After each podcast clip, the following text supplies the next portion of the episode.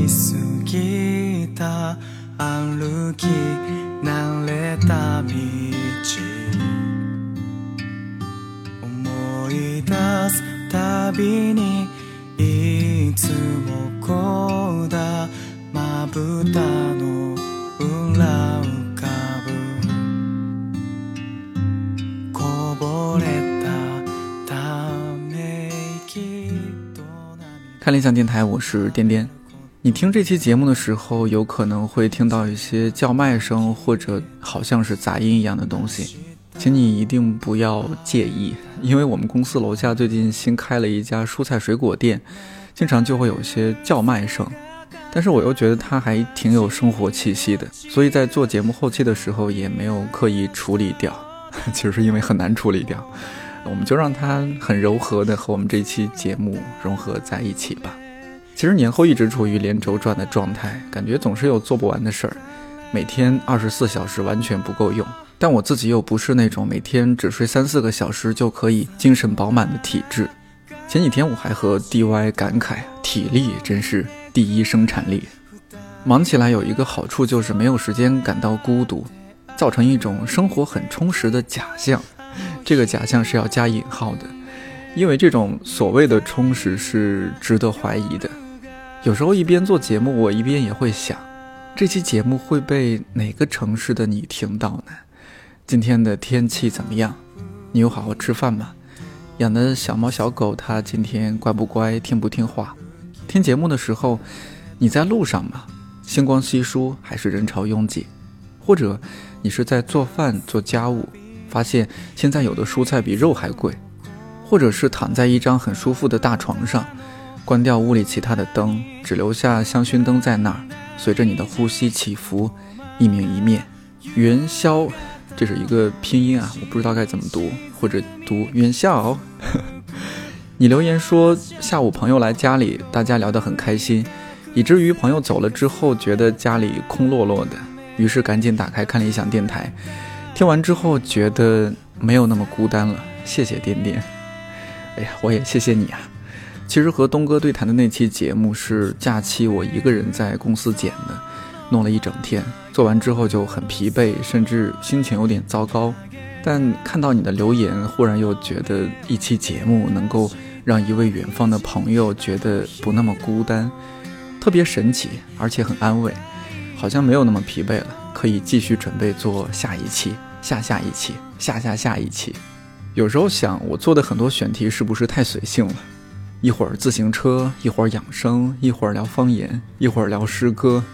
当然，在这儿要先感谢一下大老师和亮哥对我的包容。但是这些选题确确实实是我想和你分享的，或者是想要和你一起去探索、去了解、去感受的。我读过的书有限，看过的电影有限，去过的地方有限，认识的人有限，感受到的世界有限。感谢你一直在听。虹はまた消えた明日も会えたらな前段时间，理想国新媒体的同事做了一个类似树洞的小专栏，形式很简单：读者来信，编辑回信。发起这个计划的时候，我的同事写了这样一条推送，他说：“做微信以来，经常会在后台看到有人留言， 好像把这里当成树洞。”好像今天每个人都极具心事，又找不到可以倾诉的对象，社交账号变成一场自娱自乐的独角戏，羞赧和困顿在现实与虚幻之间徘徊。关于知识与生活、理性与情感、困境与爱，真实的交流变得越来越困难。我们该向何处？所以做了一个虚拟邮箱，叫 imail。你可以谈谈最近的经历，或者发生在自己身上的真实故事。或者最近读的书、看的电影，或者干脆是一些烦恼和困境，欢迎大家给我们派送真心话，我们会选择部分做成微信推送，并认真回复。三月二十号，同事整理了第一期的投稿推送，我当天看完就特别感动。读者来信足够真诚，理想国编辑回复的也足够真诚，我决定把它改编成一期电台。如果你和这几位读者处在同样的境地，希望你得到一些安慰，甚至解答。如果你并没有和他们一样的困惑，也希望你发现，在这个世界的不同角落，都有人在努力、认真的活着。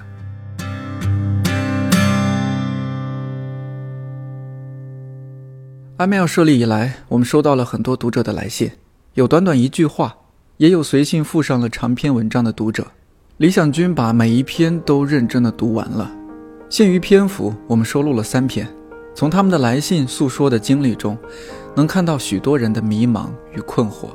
许知远说：“谈话自有它的内在逻辑，它逼迫讲述者勾勒自己的轮廓，探视自己的内心，判断很可能片面、浅薄与武断，但背后是我们对他人与时代真诚的理解欲望。”然而，当献给阿尔吉农的花束里的主人公查理的智商提高，他逐渐的明白了，所谓的朋友都是建立在拿他智商低下这件事儿当笑料的前提时，他意识到。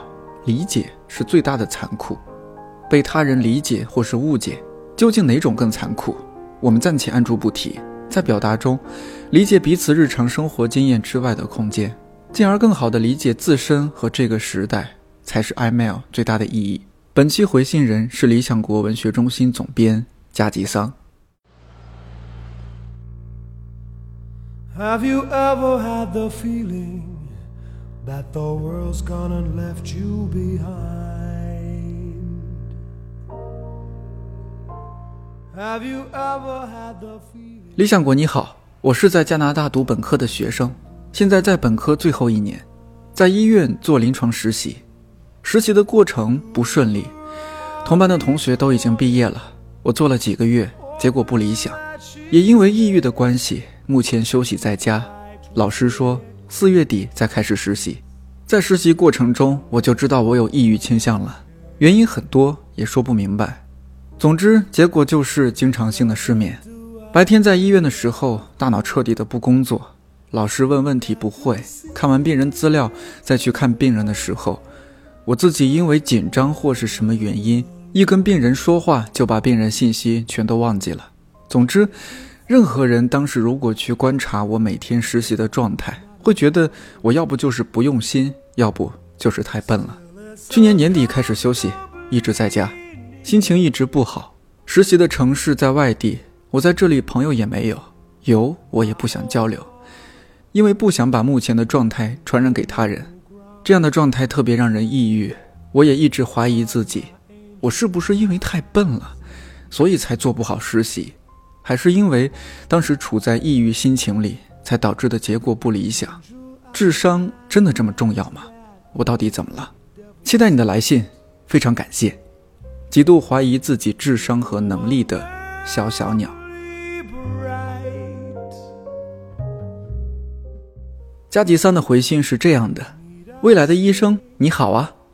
首先，既然已经是医学生了，那么在是否得抑郁症的问题上，就不要假设了。我相信，在加拿大对抑郁症的诊断和干预是比较成熟的。在有资质的医院全面诊断之后，如果真的得了抑郁症，那么就坚持服药。据我粗浅的知识，抑郁症是器质性病变，一个因素是多巴胺和正肾上腺激素分泌不足，经由药物补充会有效缓解。当然，同时锻炼、健康生活也是帮我们走出抑郁症不可少的。如果经过诊断并没有抑郁症，那么就是另外一个情况了。在第二语言的国家学医，这是很难的。我没有看到你对自身情况的梳理，只看到实习期间的不尽如人意的表现，这似乎和你担心的智商没有直接关联。我们大多数人的智商应该是在同一个范围之内的。有人曾发起一个话题：你是什么时候意识到自己是一个平凡人的？在这儿，可能就是指什么时候意识到自己是一个没有什么艺术天分，同时智商普通的人的。或早或晚，人们会意识到这一点。我不能妄自评论你的情况，但是很多智商普通的人学成了硕士或者博士，成为了在自己领域有一席之地的人。还有很多人完成了更大的成就。关键在于你是否坚持到最后，有破釜沉舟的勇气，坚信自己一定会做到。并且不找借口逃避，在失败之前不要给自己找借口。怎么说呢？等真失败了再做这个也不晚，不是吗？先努力咨询和解决自己的失眠问题，顺其自然的交朋友，别怕什么负面情绪，没有谁是天天打着鸡血、活力四射的生活的。做真实的自己，但同时很重要的是要努力，这是你很关键的阶段。你能够有机会为了自己的选择努力，拼命努力，成为一个医生，这是很棒的事情。因为无论在任何社会、国家或者体制，你能够成为一个真正直接帮助另一个人的人，坚信自己能成功。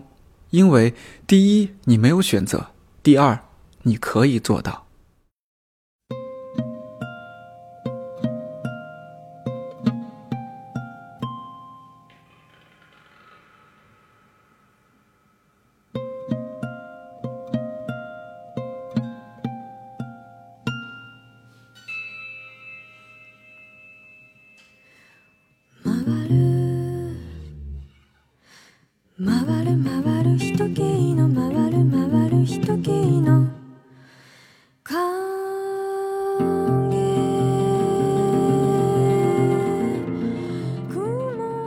第二封读者来信是这样的：李想君你好，前段时间去了高考体检，跟同一组的女孩子们一起抽完了血，看了色盲检测的图，看了内外科，检查了牙齿和嗅觉、视觉，之后到了听觉。听觉是要堵上一只耳朵，站在大约五米外的地方听音箱里播放的女声，她会以不震动声带的气声的方式说出来地名，并且重复。作为小时候被有类似声音的恐怖片吓过的人，我当时就有点害怕。但更紧张的是，我听力不好，我怕这次会被查出来。我前面的几位都很顺利，一直到了我，我堵上右耳，听到的词是上海，很凑巧，刚好是我喜欢的一个城市。我重复了这个词，检查的护士让我换耳朵，我堵上左耳，第一个词没听出来。第二个词，没有听清，我胡乱说了一个我觉得我听到的地名，把堵耳朵的东西拿下来，护士却示意我继续听。检查的两位护士都在看着我，我感觉同一组其他的人也在看着我，于是我继续堵上左耳，又含含糊糊地重复了几个词，我是真的听不清。然后护士跟我说，让别人先做，我待会儿再试一次。于是。同一组其他人也都陆陆续续的顺利通过了，我又试了一次，然后在扬声器诡异的气声中，放下那个用纱布包裹的方块，跟护士说：“不好意思，我真的听不清。”护士让我留下来，问了我的名字，把我的体检表拿出来，让同一组的别人先走了，放下一组男生进来，并且通知了另外一位负责人，安排给我详细检查听力。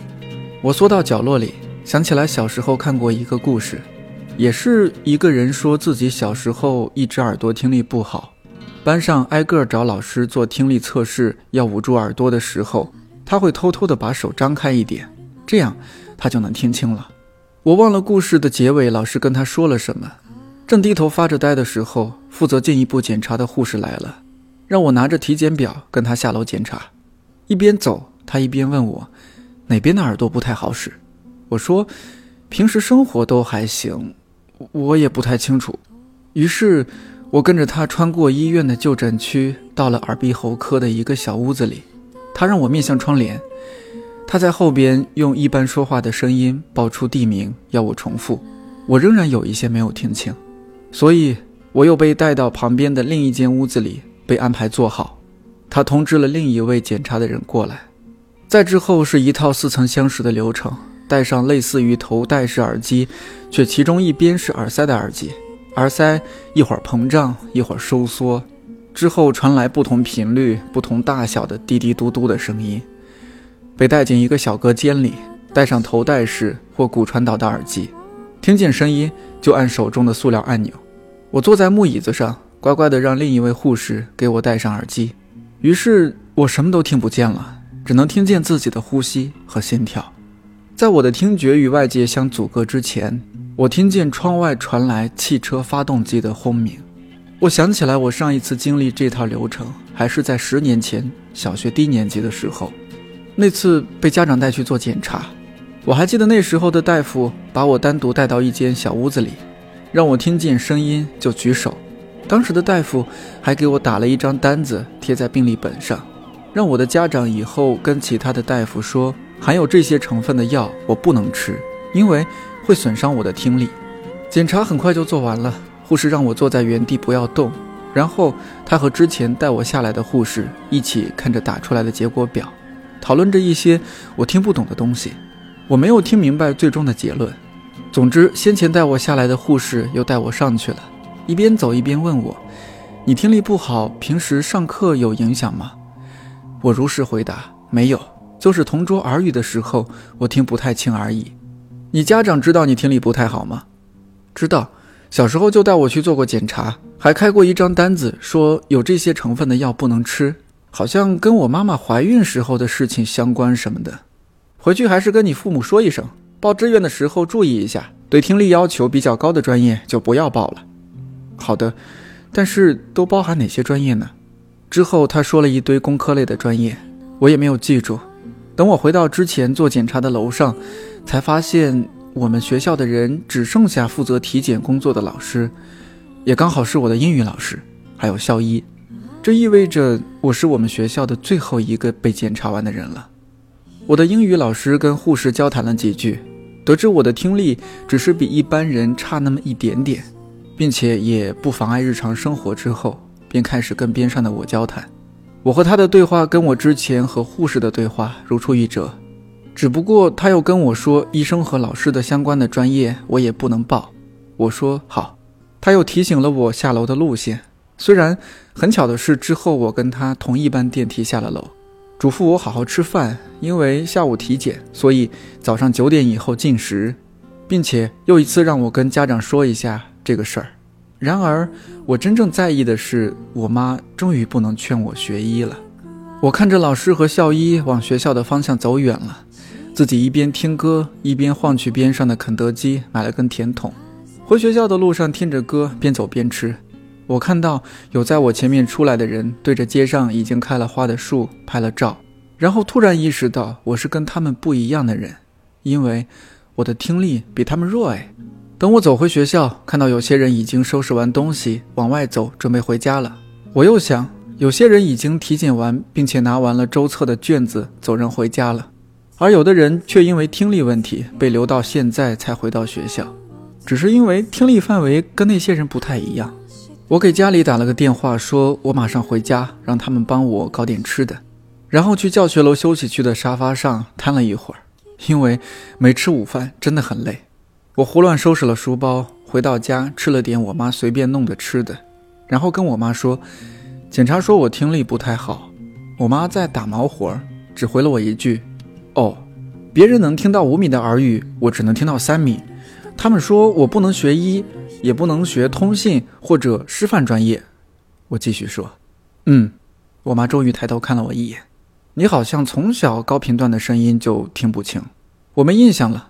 我说，把碗碟收拾到厨房的水池里，躲回到自己的房间里。我听到耳机里摇滚乐队的主唱在嘶吼，Q m u s h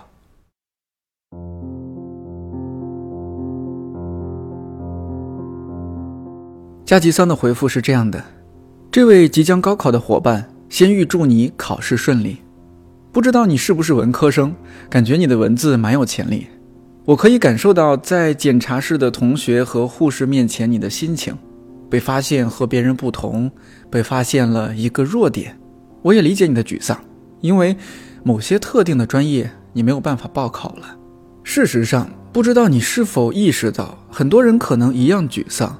近视眼不能报考飞行员，色盲不能开车，身高不够一米七无法当空姐，发不出卷舌音就无法学俄语和西班牙语，不够强壮的孩子进不了专业队，甚至男人没法生孩子。可能你意识到了，我们每个人或多或少都是有缺陷的，或者说这是多样性的一种。按照进化论理论，应该是最强壮、最完美的基因传递下来，但是恰恰相反。只有多样性才是生物得以繁衍的关键。也许高大和高代谢在这个时期是最优质的生物表达，但是在骤变的环境中，也许矮小和灵敏会有更大的生存几率。多样性保证了物种得以在多变的环境和病毒中总会有更有优势的抗体，因此，强调绝对优秀人种和金发的不是希特勒就是白痴。在你年轻的时候，人们说你面前有无限可能，是的，但同时，也不是。看起来你的可能性少了几样，教师、医生还有通信专业。但在你的来信中，我没有看出你特别想学习的专业。如果不能学习这三个专业让你痛苦，我的建议是彻底认真地咨询相关人士。确认是否你的听力程度无法报考，在得到权威的回复后再决定是否放弃。如果真的因为生理原因无法继续，那么就接受它。你没有说你梦想的专业，我假设在你的听力不影响上课和英语考试的听力测验的情况下，这个不是你高考的最大障碍。因此，在现阶段，它甚至不是一个障碍。我们说了太多，因为客观条件不能干什么。我们应该专注于能干什么。我没法谈这个，因为在来信中你没有说你最棒的或者最想要做的是什么。不过没关系，我想你自己是知道的，所以全力以赴吧。因为都要高考了，你肯定要全力以赴啦。不知道你听过那个故事没有？有一条鲸鱼，它的声波范围和别的鲸鱼不一样，在海底，它的话没有办法被别人听到，所以一直一个人游来游去。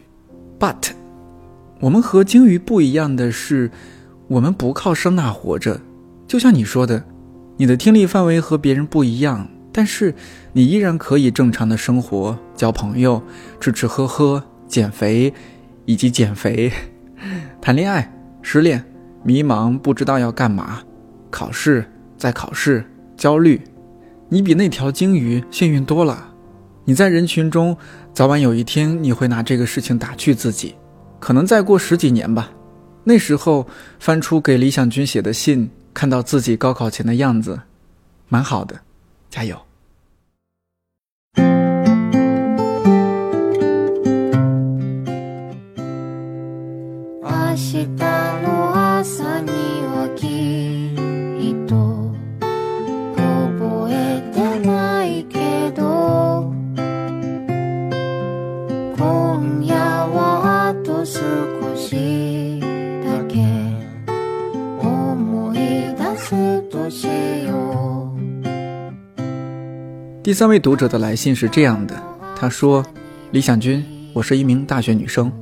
我和我最亲近的两个闺蜜不是一路人。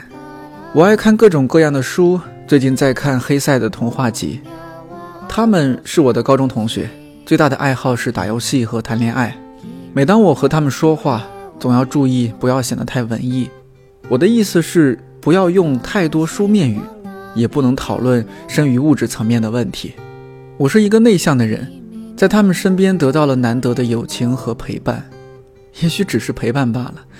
我就读于理工类院校，这位同学要么不读课外书，要么读标题党的畅销书。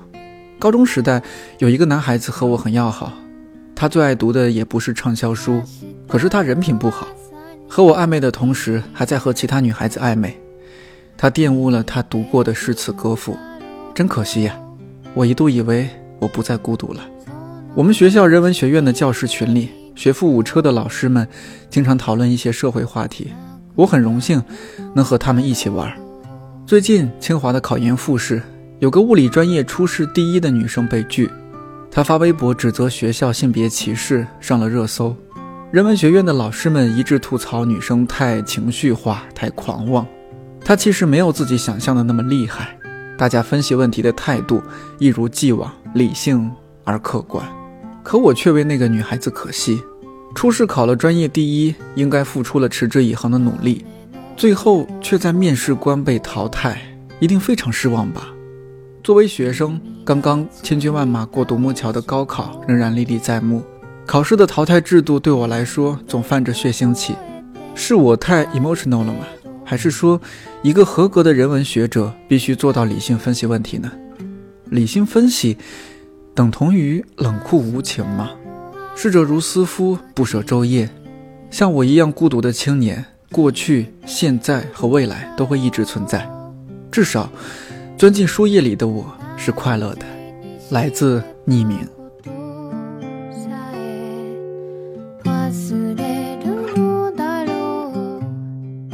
第三封信的回信抛给了读者，我在留言区找到了一条我还觉得不错的回复，你听听看。他说：“第三个小伙伴你好，我也曾有过几年的时光，喜欢看哲学、心理学，觉得自己内向的不适合与人沟通，大部分时间享受孤独，但也有时觉得无人分享，很沮丧。但后来我慢慢发现，不要给自己贴这些标签，也不要瞧不起任何一个人。”参加了一份工作之后，邂逅了各种各样的人，可能他们不爱读书，但为人处事的情商也是可遇而不可得，甚至让我看到我这种所谓知识分子处理问题的死板和执拗。至此，我再也不自视清高，觉得每一个个体都闪着光。至于你说的清华女生的事儿，我身边类似的事情有很多。如果对每一件事儿都打抱不平的话，英雄们都过劳死了。这世上一分耕耘一分收获，当然很幸福。但是这位女生即便进不了清华，只要能力在，总会有出头之日。你能持有自己的看法，总是好的，比没有想法的人多了一份对世界的热爱。但看法这东西，有时分不出对错，因为所谓真理也是存在主观界定的。分享了自己的小看法，还请你加油，继续独立思考下去。From Connie。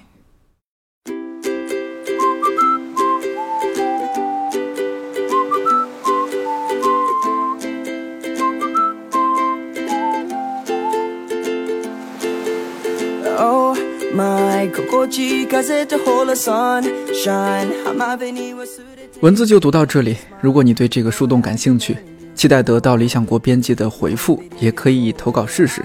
邮箱我放在了节目的评论区，或者你可以去理想国公众号三月二十号的那篇推送看看。看理想电台，我是颠颠，祝你早安、午安、晚安。我要下楼去买菜了，我们下期再见。気づけないから。Let's take it slow and easy together.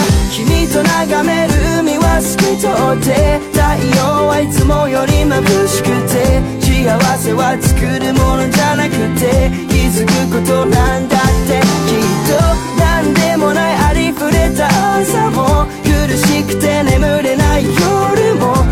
の先どんなことがあっても Always 幸せはここにある。シュルルルルル。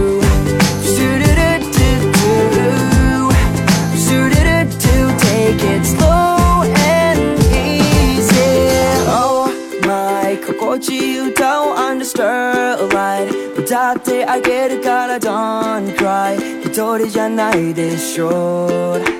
一緒に行こうよ。I のでも考えすぎなんじゃないの。大切なことは意外ともっと簡単で。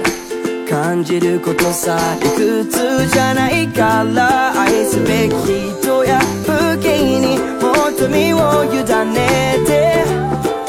Let's take it slow and easy. 君と眺める海は透き通って太陽はいつもより眩しくて幸せは作るものじゃなくて気づくことなんだってきっと何でもないありふれた朝も苦しくて眠れない夜もこの先どんなことがあっても Always 幸せはここにある。